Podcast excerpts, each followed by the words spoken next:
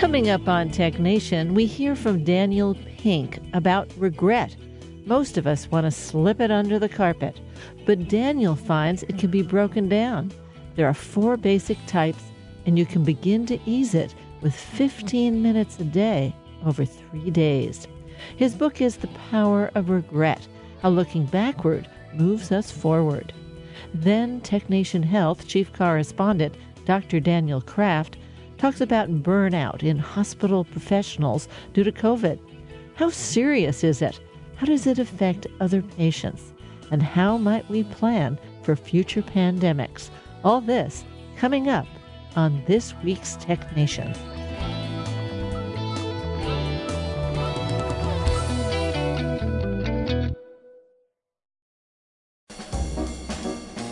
Let's Take 5 with Moira Gunn. This is 5 Minutes.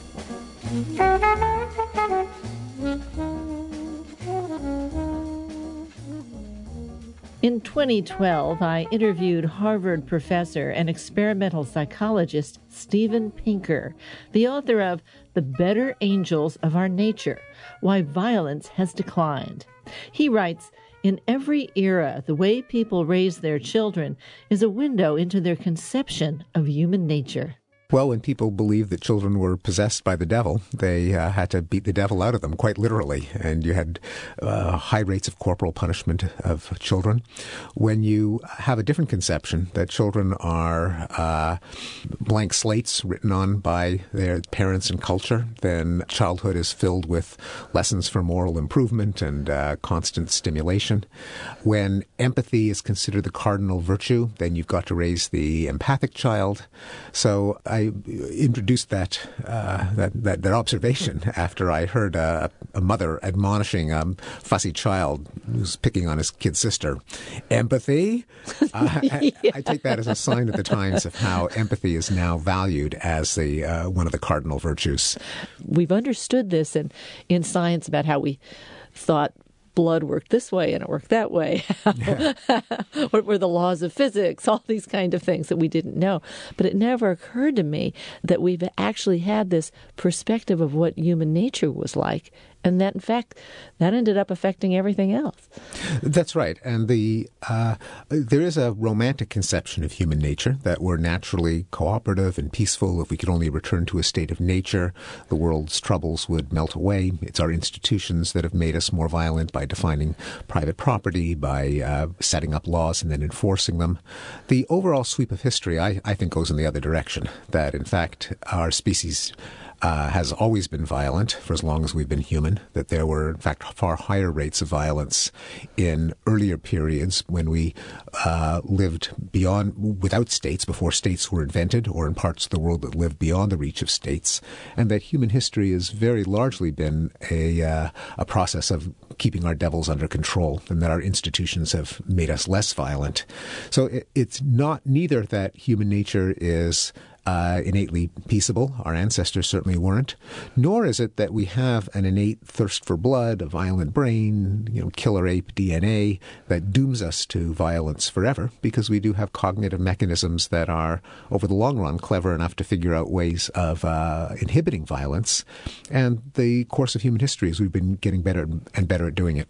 It's really very interesting. I was thinking there's a person that we all work with, a colleague, who came from a very distrusting family and with 2 boys. And when it came to, say, a single piece of cake, it was one cuts, the other picks. Instead of who needs to get what done and who could do it, it was like, well, we're going to measure how, and then somebody else is going to pick it. We're like, where did this all come from? You're screwing everything up. Well, one divides, the other picks is an excellent example of how we think of conflict as a problem to be solved. We take into account a feature of human nature, namely people tend to be biased in favor of themselves, and they don't realize it. They always think they're doing the right, just thing, but any disinterested third party. But they've explained it in that way, but in fact, it works for them. It works for them. And so if you just have the rule, one divides, the other chooses, then even if people are selfish, you'll end up with a fair outcome, because if the divider hopes to get the bigger piece and divides it unevenly in anticipation, he'll just end up worse off. And so no one one has to be particularly noble or angelic. We've just used our ingenuity to come up with a scheme that will reduce conflict even with our flawed natures. And so I think that's a very good encapsulation of what's happened over the course of human history. You've been listening to a 2012 TechNation interview with experimental psychologist Steven Pinker, the author of The Better Angels of Our Nature, Why Violence Has Declined. He remains the John Stone Family Professor of Psychology at Harvard University, and in 2016, he was elected to the National Academy of Sciences. I'm Moira Gunn. This is 5 Minutes. 5 Minutes is produced at the studios of KQED-FM in San Francisco. 5 Minutes is a production of TechNation Media. I'm Paul Lancourt.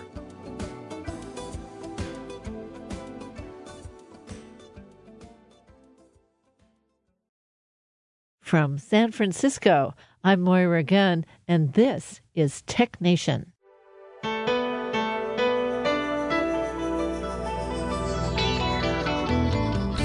Today on TechNation, I speak with Daniel Pink. You know him from his many books, such as When, The Scientific Secrets of Perfect Timing, or from his TED Talk, watched by 38 million viewers. He's here today with The Power of Regret, how looking backward moves us forward. Then TechNation Health Chief Correspondent Dr. Daniel Kraft takes us deeper into burnout in hospital professionals due to COVID-19 and how it affects many non-COVID patients as well. TechNation is underwritten in part by MindK, a global software development force in a world where every business can be global. On the web at mindk.com. And now, Daniel Pink. Well, Daniel, welcome back to TechNation. Moira, great to be with you. Now, I was so surprised this time around for this book. You picked the topic of regret. Talk about something that's individual to each person and emotionally charged, and by its definition, not in a terrifically positive way. Well, you've hit all three. You've put all three of the reasons, to my mind, to write this kind of book.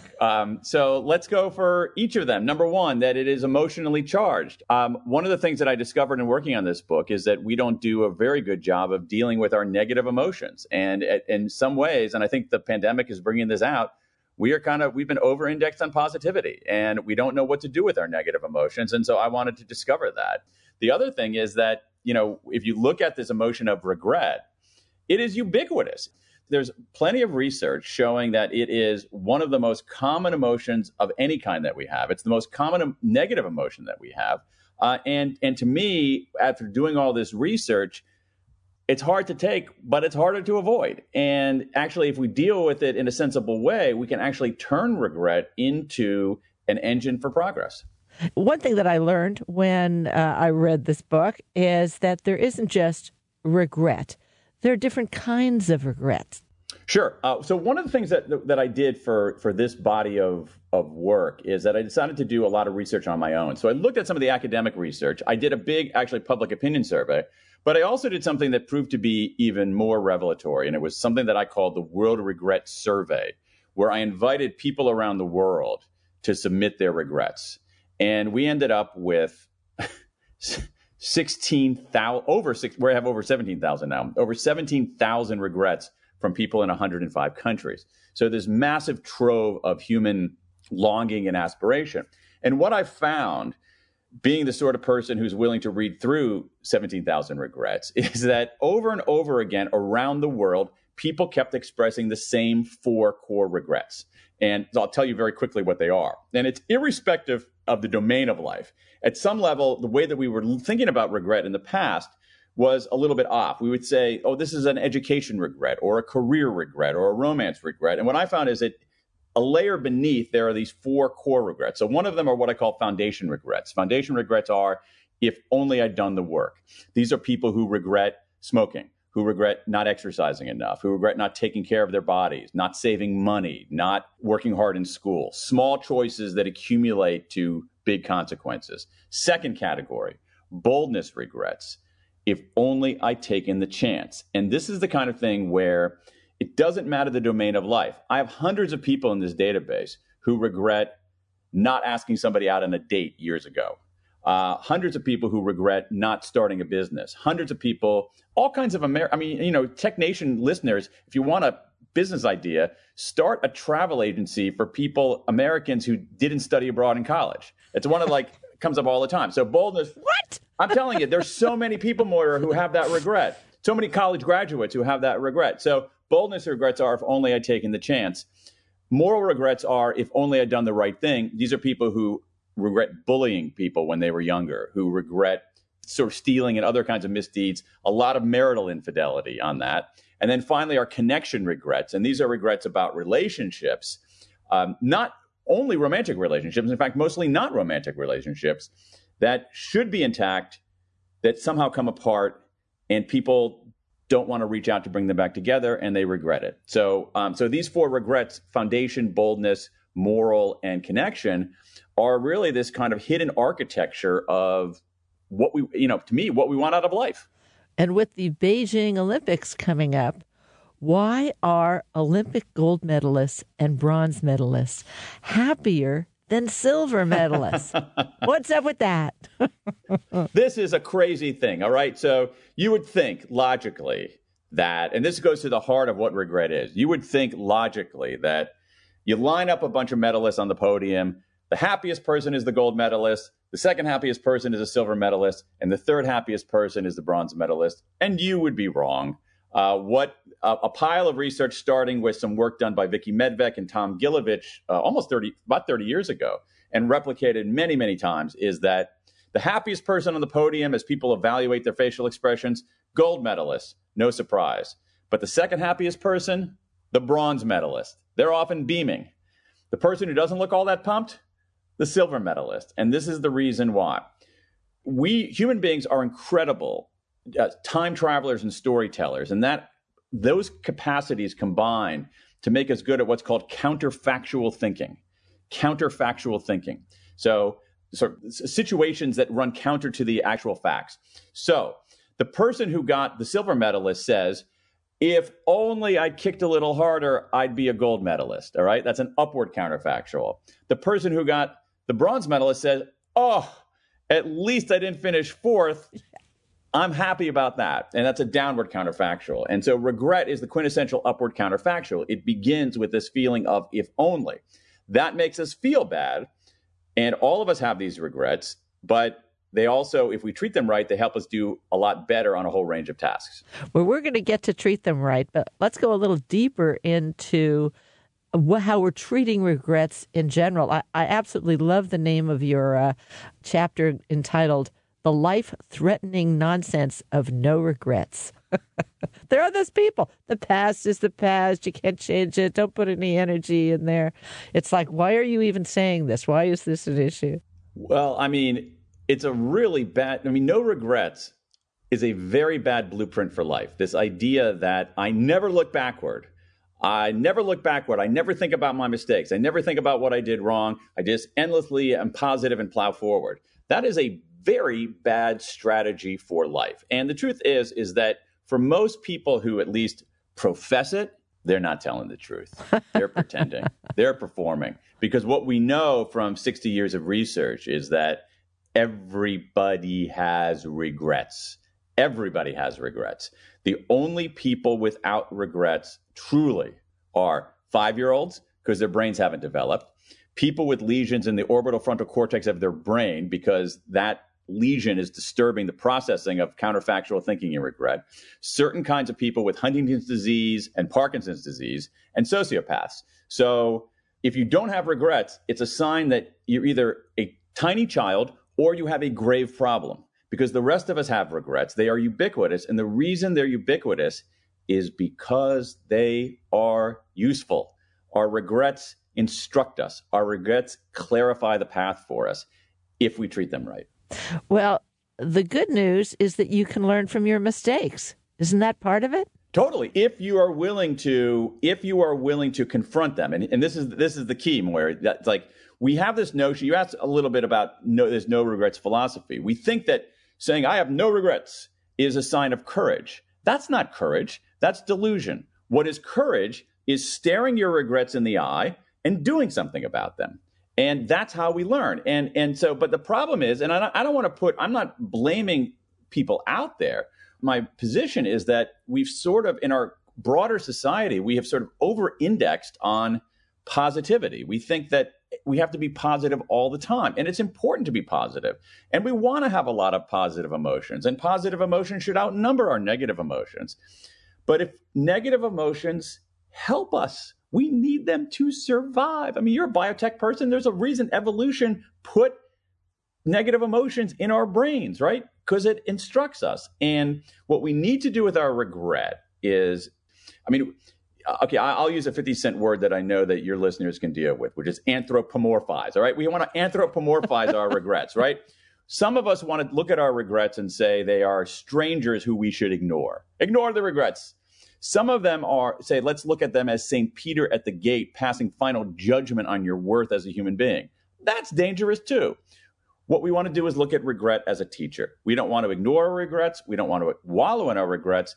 We want to think about them. We want to confront them, because when we do, there's a pile of evidence showing they can help us make better decisions. They can help us become better problem solvers, and they can deepen our sense of meaning in life. Okay. How do you know you're really denying a regret? That's an interesting question.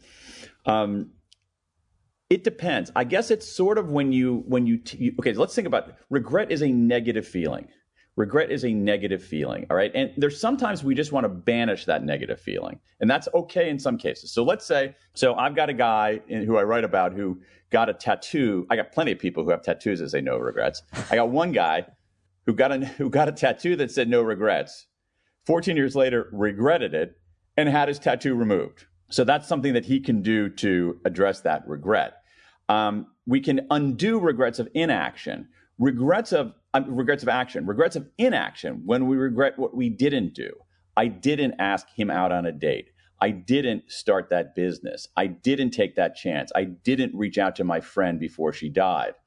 When those things stick with us, it's a sign. When they keep knocking at our door, it's a sign that we should open the door and pay attention to them. And there are many of these regrets that if we go through a process where we say, you know what, I have a regret. That makes me human.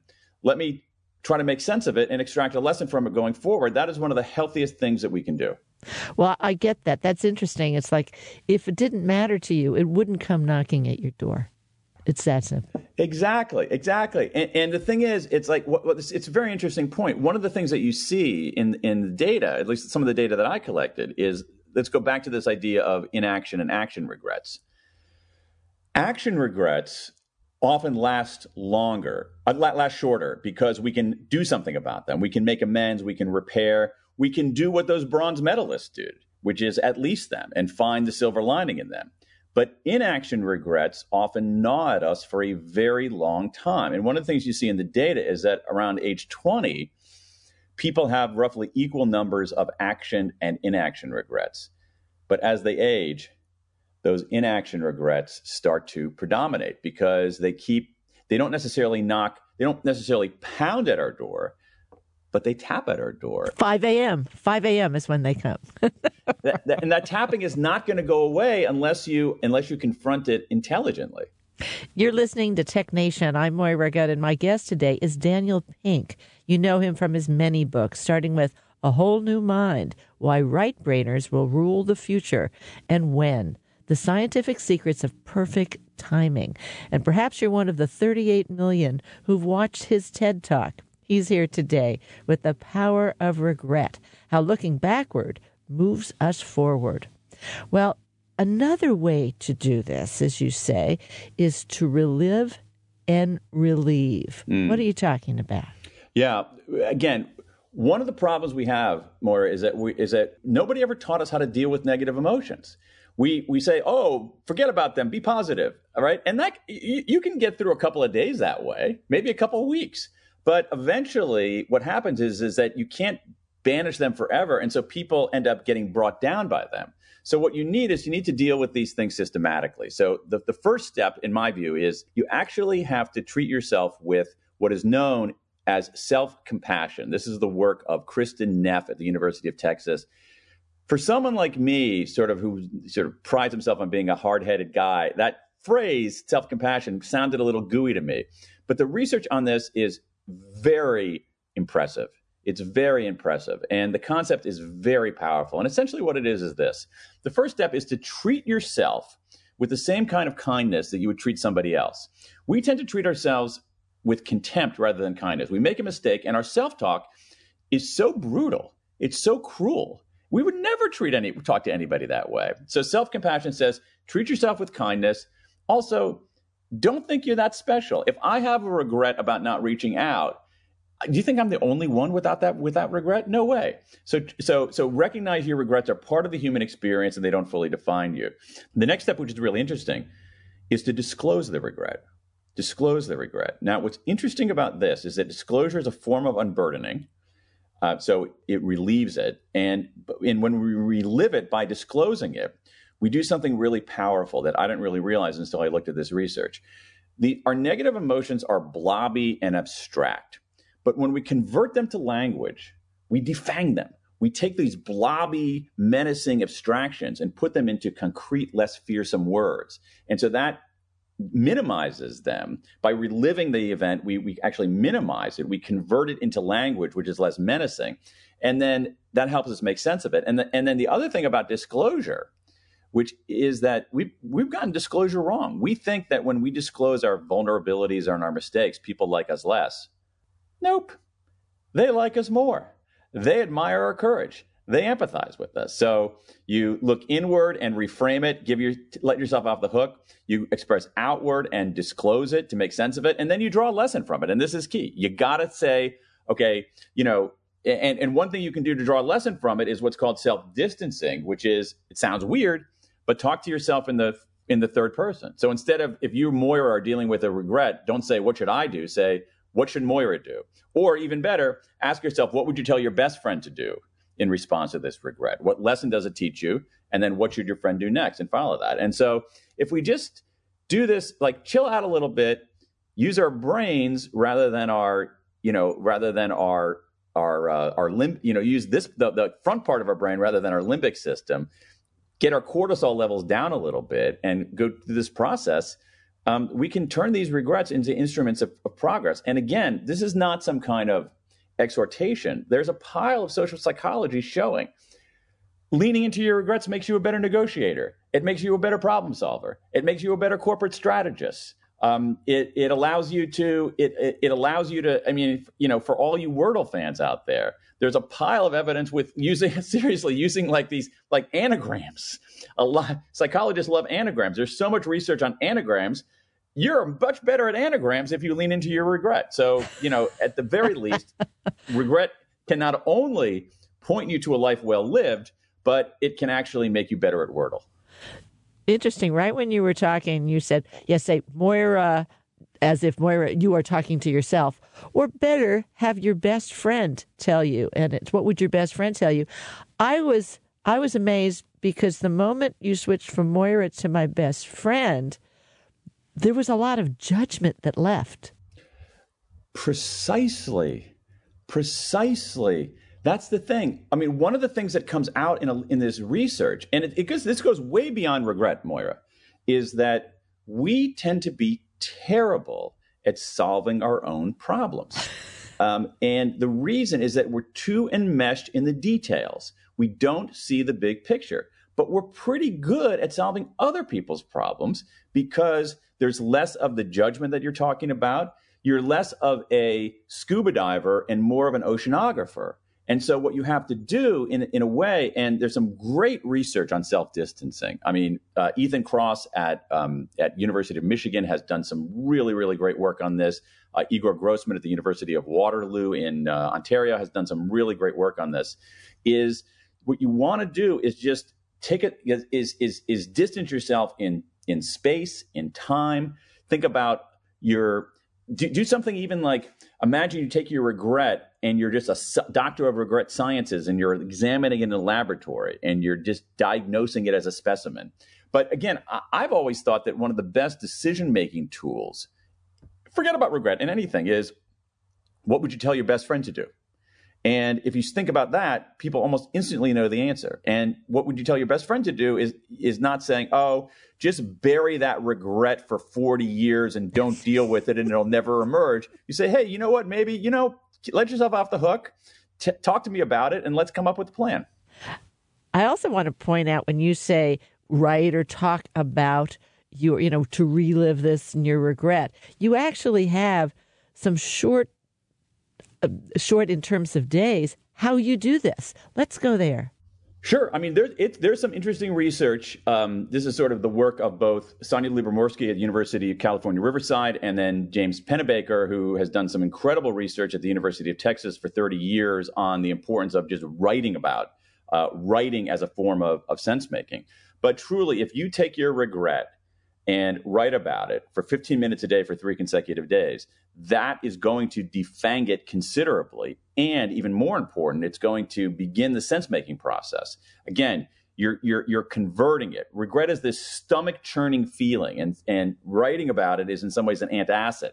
And it allows you to sort of mellow it out and then to make sense of it. And the way to make sense of it is to take a step back and say, what would you tell your best friend to do, or talk to yourself in the third person, or imagine it's 5 years in the future and you're looking back and you decide what to do, and just take something very easy and say, okay, this is what I learned. So next time I'm going to speak up. Next time I'm going to ask her out on a date. Next time I am going to tell the truth. 15 minutes a day for 3 days in a row. Yes. And there will be some difference. That can be done. That can be done. Yeah. It absolutely can be done. And I am, you know, the more time I spend working on this stuff, the more I think like we got to go for small wins, short, easy interventions that move the needle, forgive the cliche, a little bit. What I don't want is say, and therefore, if you have regrets, please begin my 9-week process that requires 2 hours a day of meditation. No. Let yourself off the hook. And if you want, write about your regret for 15 minutes a day for 3 days. And that will begin the sense-making process, which will allow you to extract a lesson from it for next time. Now, I have to say the only one of this, you must have 20 things that you can do here, how you would deal with it, sometimes depending on what kind of regret it is. But one that I just didn't really want to get into was create a failure resume. I love the failure resume. Oh, okay. You got to sell me on this, Dan. The failure resume is so good. I'm speaking with Daniel Pink, the author of The Power of Regret, How Looking Backward Moves Us Forward. We'll talk more after a break.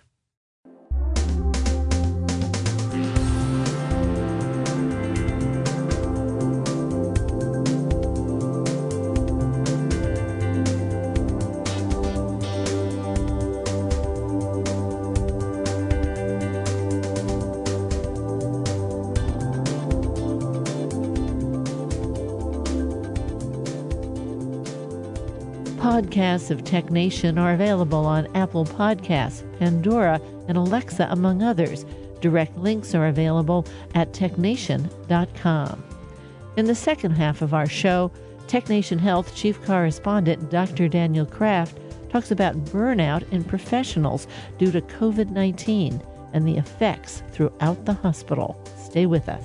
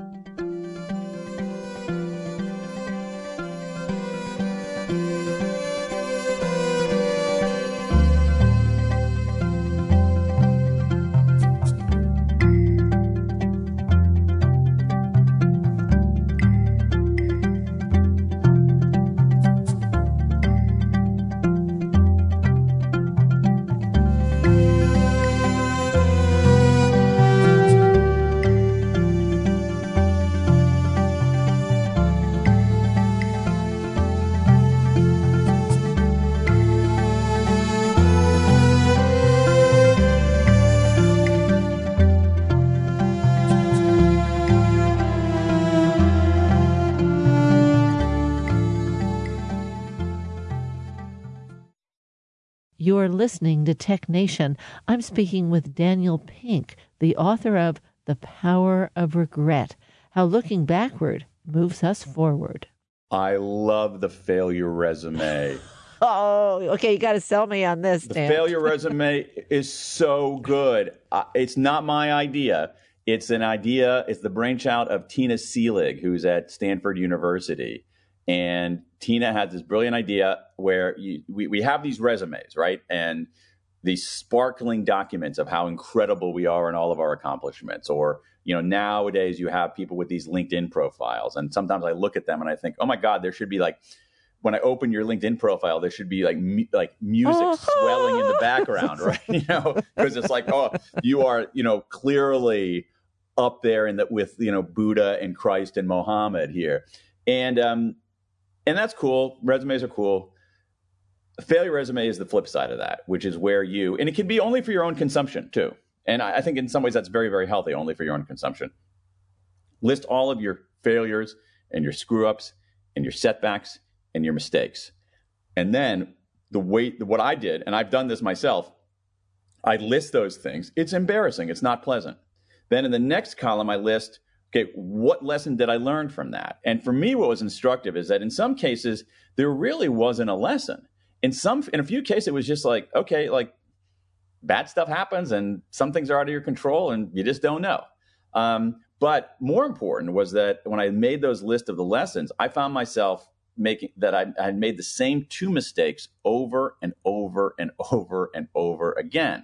And so you list the lesson and then you list what you're going to do about it next time. And so for me, the failure resume was a way to surface, even though it was painful to list and I've never shown it to anybody, it was like an MRI, expose, hey, this is what you do. This is. Yeah, you're making these two screw ups and you need to stare it in the eye. I you know, the alternative to that more would be like, oh, no regrets. And then I keep making the same mistake over and over and over. You're insisting on no regrets. Past is past. Don't look back there. You also deal with future decisions. And I learned a new word, satisfice. Satis as in satisfactory, and fice, F-I-C-E, as in sacrifice. Satisfice. What does that word mean? This is a very important word and a very important concept. And it is I think it's a cornerstone of our understanding of social psychology and human decision making. So to oversimplify a bit, when we make decisions, we can maximize. So I'm going to get the best meal at this restaurant. I'm going to get the best car I can possibly get. I'm going to buy the finest sweater around, all right? So you want to maximize. And that seems sensible. And traditional neoclassical economics says that people are maximizers. Satisficing is, all right, it's good enough, where you just take good enough. And what a pile of research tells us, Barry Schwartz, formerly at Swarthmore, has did a lot of the early work on this, it shows us is that maximizers are miserable. They're miserable, and that satisficers tend to be happier. And the key, though, I think it's sort of a central element in leading a good life is like, what do we maximize on, and what do we satisfy on? And when we think about our future regrets, what we should do is we should really focus on these four core regrets, because it's pretty clear to me that in the future, you are going to regret not building a stable foundation for your life. You're going to regret not taking the chance. You're going to regret doing the wrong thing, and you're going to regret not reaching out. But the others, so maximize on those, but satisfy on everything else. Should I buy a blue car or a green car? I don't care. It doesn't matter. I can almost guarantee that a year from now, it's not going to matter to you. Should I have macaroni and cheese tonight, or should I have pork dumplings? It doesn't matter. And so what we need to do, and it's central to our ability to get through the day and lead a meaningful life, is maximize on the few set of things that are really important, which is, you know, our foundation and our chance to lead a psychologically rich life and to be moral and to be connected to in love with other people. And the other stuff, man, just satisfies on. It's amazing to me. I saw that word and I just was taken aback. I said, wait a minute. This gives us a differential in the choices we make, all choices we make. I don't think we've ever talked about that before. Yeah, it's a concept that's been around for a while, but we don't talk about it enough because we tend to think, again, it's interesting. I hadn't made this connection before. It's related a little bit to this relentless focus on positivity, where our goal is to maximize everything. And yeah, I believe in maximizing certain things, but I think I also believe in strategically maximizing the right things and satisficing a lot of things. It doesn't matter ultimately what sweater I wear today. It really doesn't. It does matter if I have a friend who I've lost touch with and I think, man, should I reach out to him? No, it's going to be really awkward and he's not going to care. And then I let that relationship drift more. That actually is going to matter to me over time. Now, there are some people, unfortunately, who are listening to this who say, you don't understand. I did something that caused the death of a child or my child. I did something unspeakable. Is there a different category, or does this actually still work? Yeah, that's a harder one because everything you've talked about are regrets of action. And a lot of the regrets of action that you're describing there are things that you cannot undo. And so those are incredibly debilitating. I think that the way to deal with them, imperfect though it is the same way, is to disclose it, to make sense of it, and then to draw a lesson from it in the future. There are some regrets that I like to call closed door regrets and open door regrets. Open door regrets, you still have a chance to make amends or do the thing that you hadn't done. Closed door regrets, and I have people like that who didn't call a friend who ended up dying. You can't really do anything about them, and you do suffer from them. A way to suffer less is to extract a lesson from it and apply it to the future. But there's no way to mitigate all of that suffering. But you can actually use the suffering in service of something else if you extract a lesson from it that you can apply to other aspects of your life. So a good example of that is somebody with a closed door regret is a woman who I talked to in California who had this very good childhood friend, and she learned her childhood friend had cancer, and she learned that the cancer had actually gotten considerably worse. And she wanted to call her friend, but she put it off. She wanted to call her friend, she put it off. She wanted to call her friend, she put it off. And she called, and the morning she called, the friend had passed away a few hours ago. And so she's devastated by that, and it feels terrible, and you can't undo that. What did she do? She's never going to erase that hurt. However, what she did do is, sadly, she had another friend with cancer, and in that case, she learned her lesson, and she reached out, she exchanged text messages, and she talked to the friend, she called the friend, she kept in touch with the friend, and that friend, too, sadly, also died, but this woman, her first name is Amy, didn't have regrets about that. And so you can't extinguish those kinds of horrible things, but we can, as human beings, make sense of them and use them to guide our future behavior. Well, we've all heard of Nobel Prizes, and it was a great example that you had in that we can also do things beyond our life. Well, what's interesting is that there's a famous story about Alfred Nobel, who woke up one morning and saw his obituary in the paper, and it was a mistake.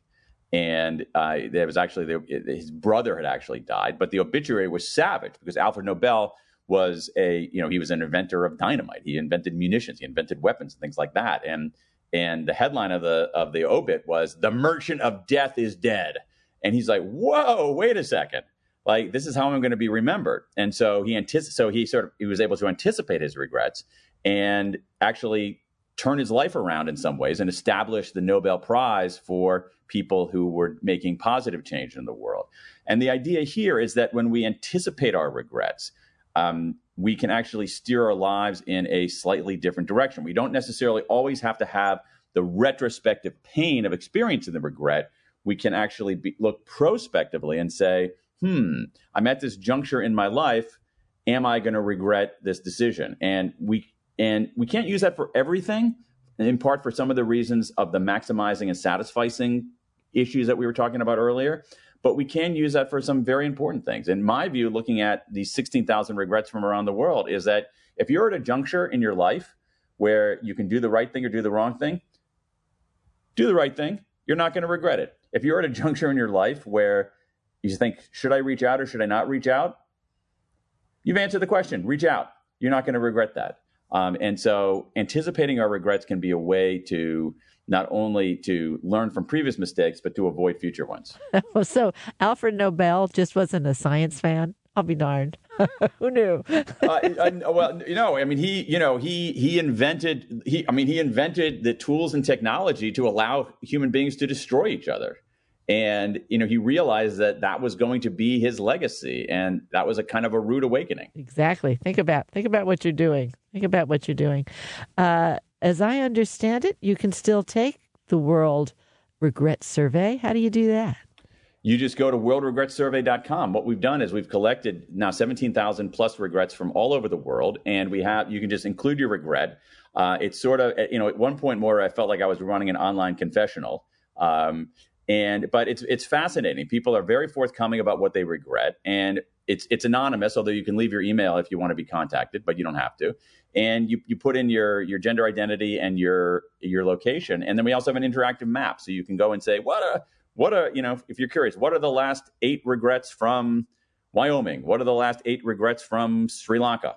And you can see what other people regret. And I think once you do that, you'll realize that, I mean, listen, all of your listeners are special, but you're not that special. Everybody has regrets. And what's really key is that we are intelligent about how we deal with them, because this vastly misunderstood emotion can give us a path to the good life. And it's day one of your 3-day writing journey. Right. Find your regret, write about it for 15 minutes a day, and then send that email to Moira. No. I'll regret not reading them all. No. Yeah. Daniel, such a pleasure. You know, you're always welcome on Tech Nation. Hope to see you soon. Thank you so much for having me, Moira. Always a delight.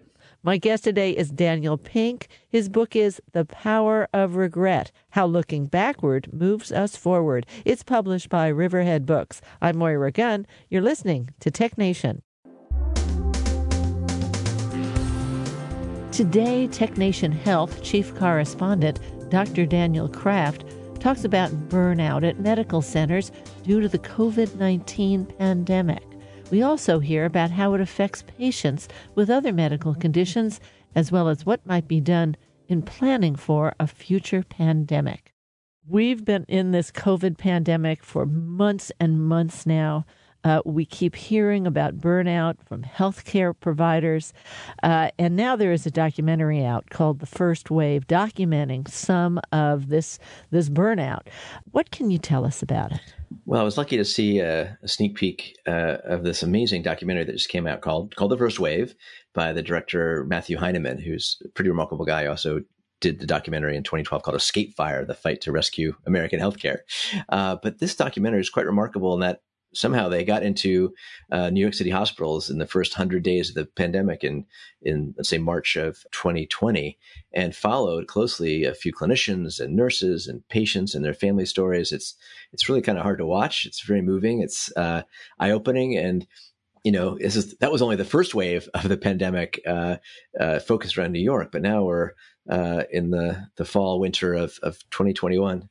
So in March of 2020, you know, as the pandemic basically raged in New York City, they were having over 1,000 deaths a day, and it was new.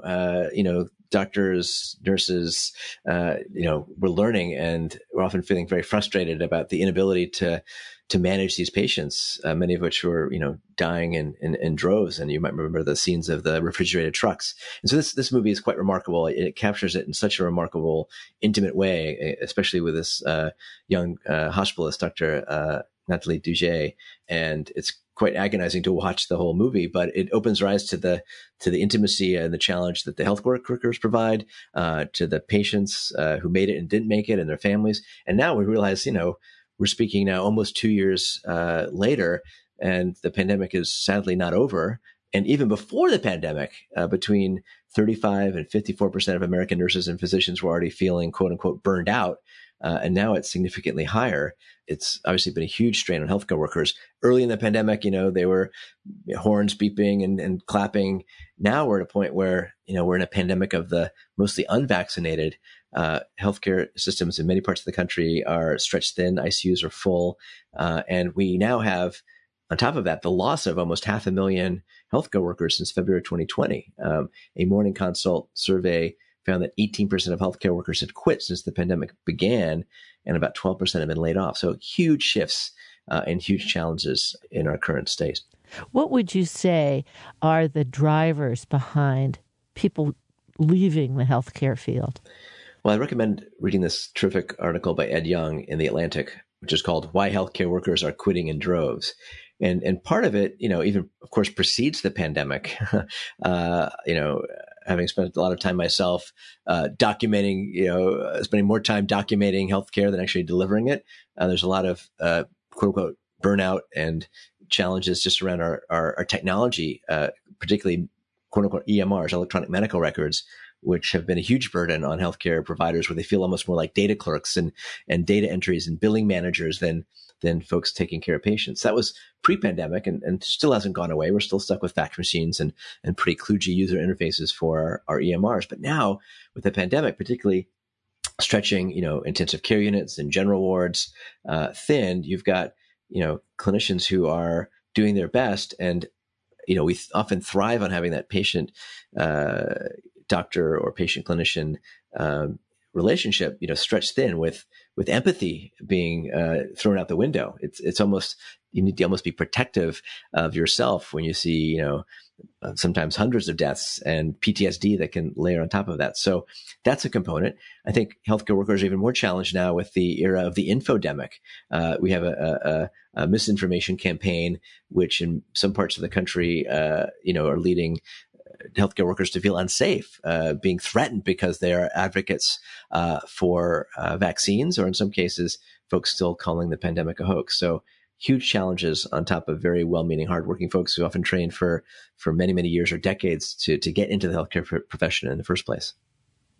Now, when we say the ICUs are full, the hospital beds are full, everyone is working 24/7, and this has been going on for months and months and months. Still, people do have other disease conditions and do have other needs. Surgical needs is an example. You're a pediatric oncologist. Do you see any difference in the resources available to you because of the stress on the entire hospital? Well, particularly in the early stages of the pandemic and in the spring of 2020, almost every hospital stopped doing elective procedures, elective screenings.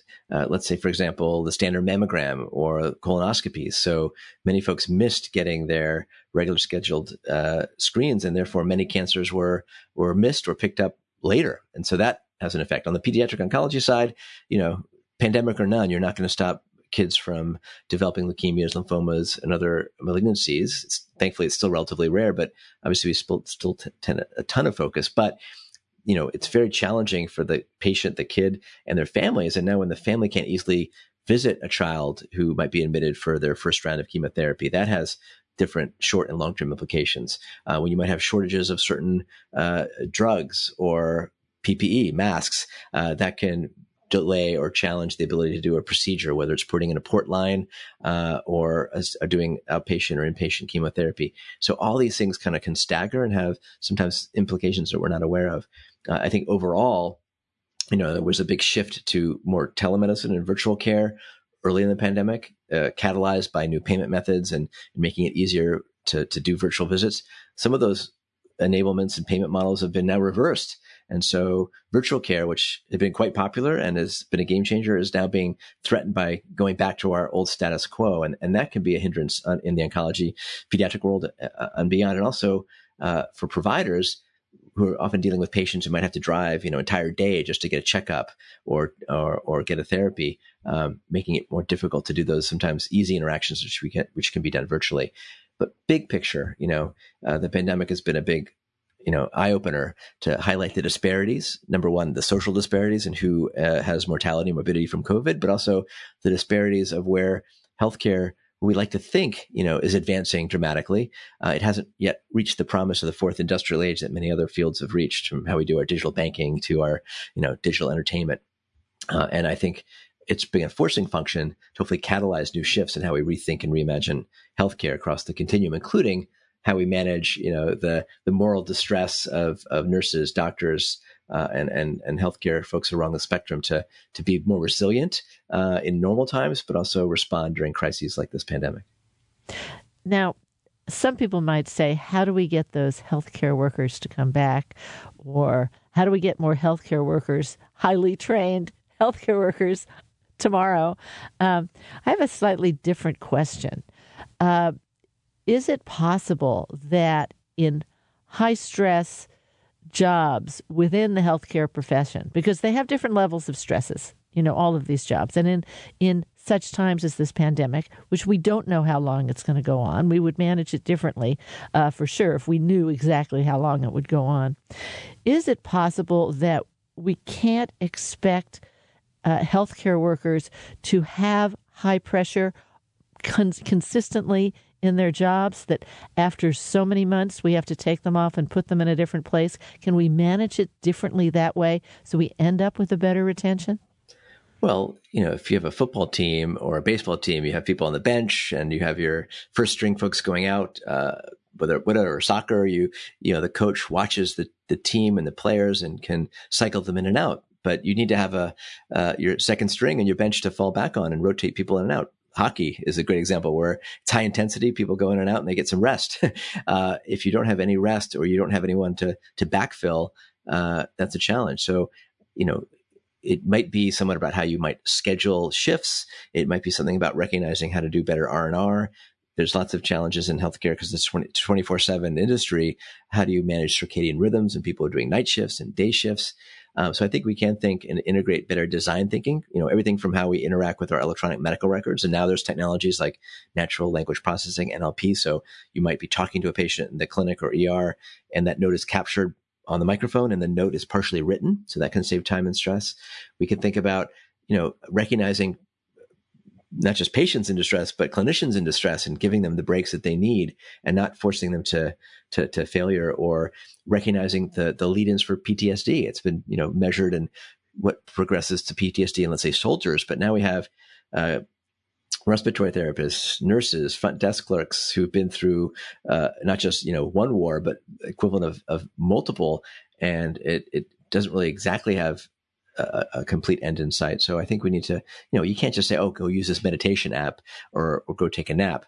We need to think more holistically about the health of our healthcare providers and do better design thinking and build more resiliency into these systems as well, which means, you know, it's not helped when folks don't get vaccinated and they get their information from certain news sources where it's been shown, you know, early in the pandemic, those who watched certain news channels had much higher rates of mortality and morbidity.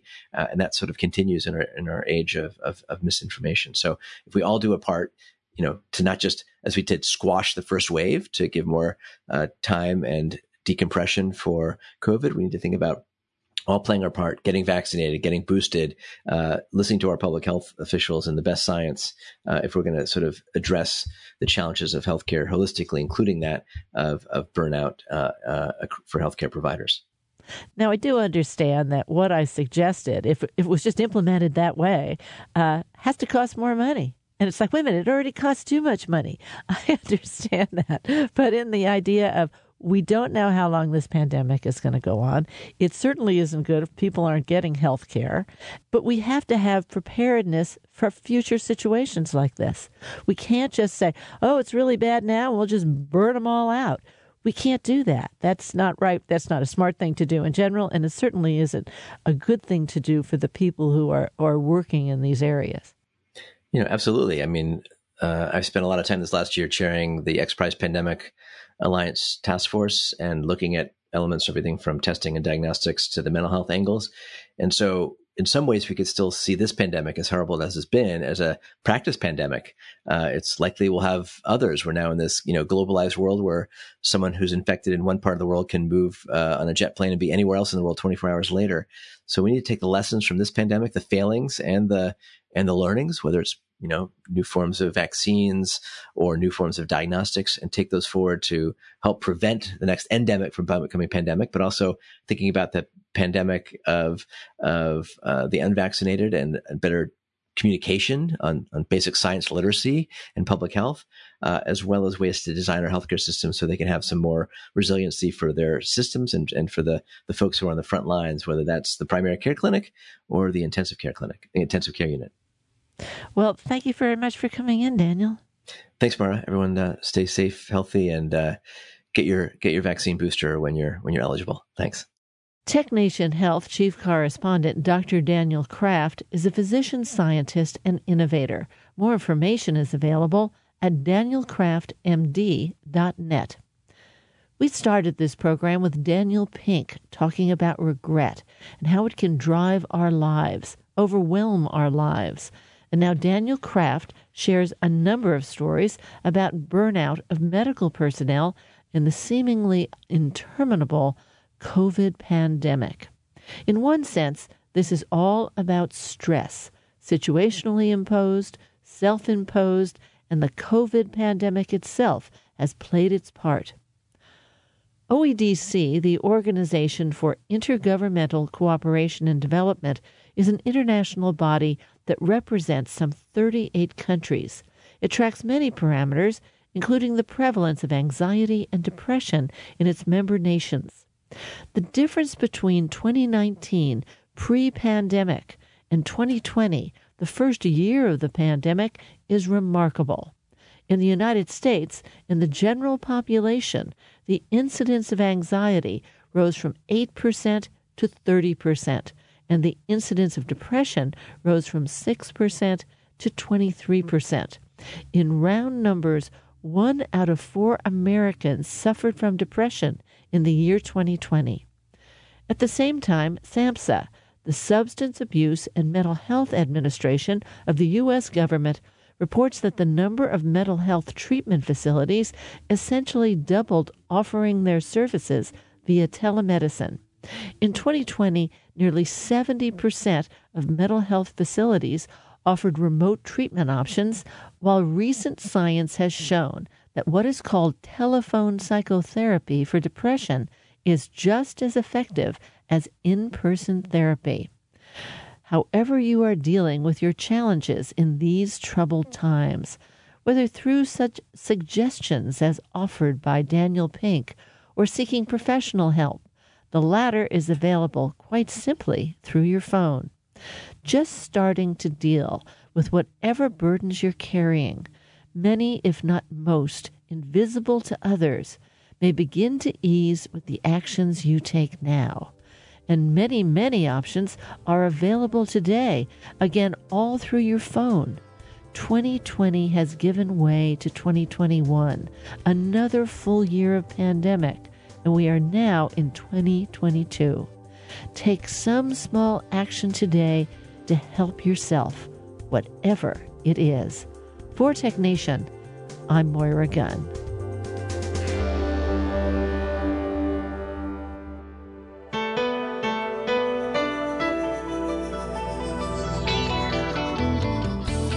TechNation and its regular segment BiotechNation are produced at the studios of KQED-FM in San Francisco.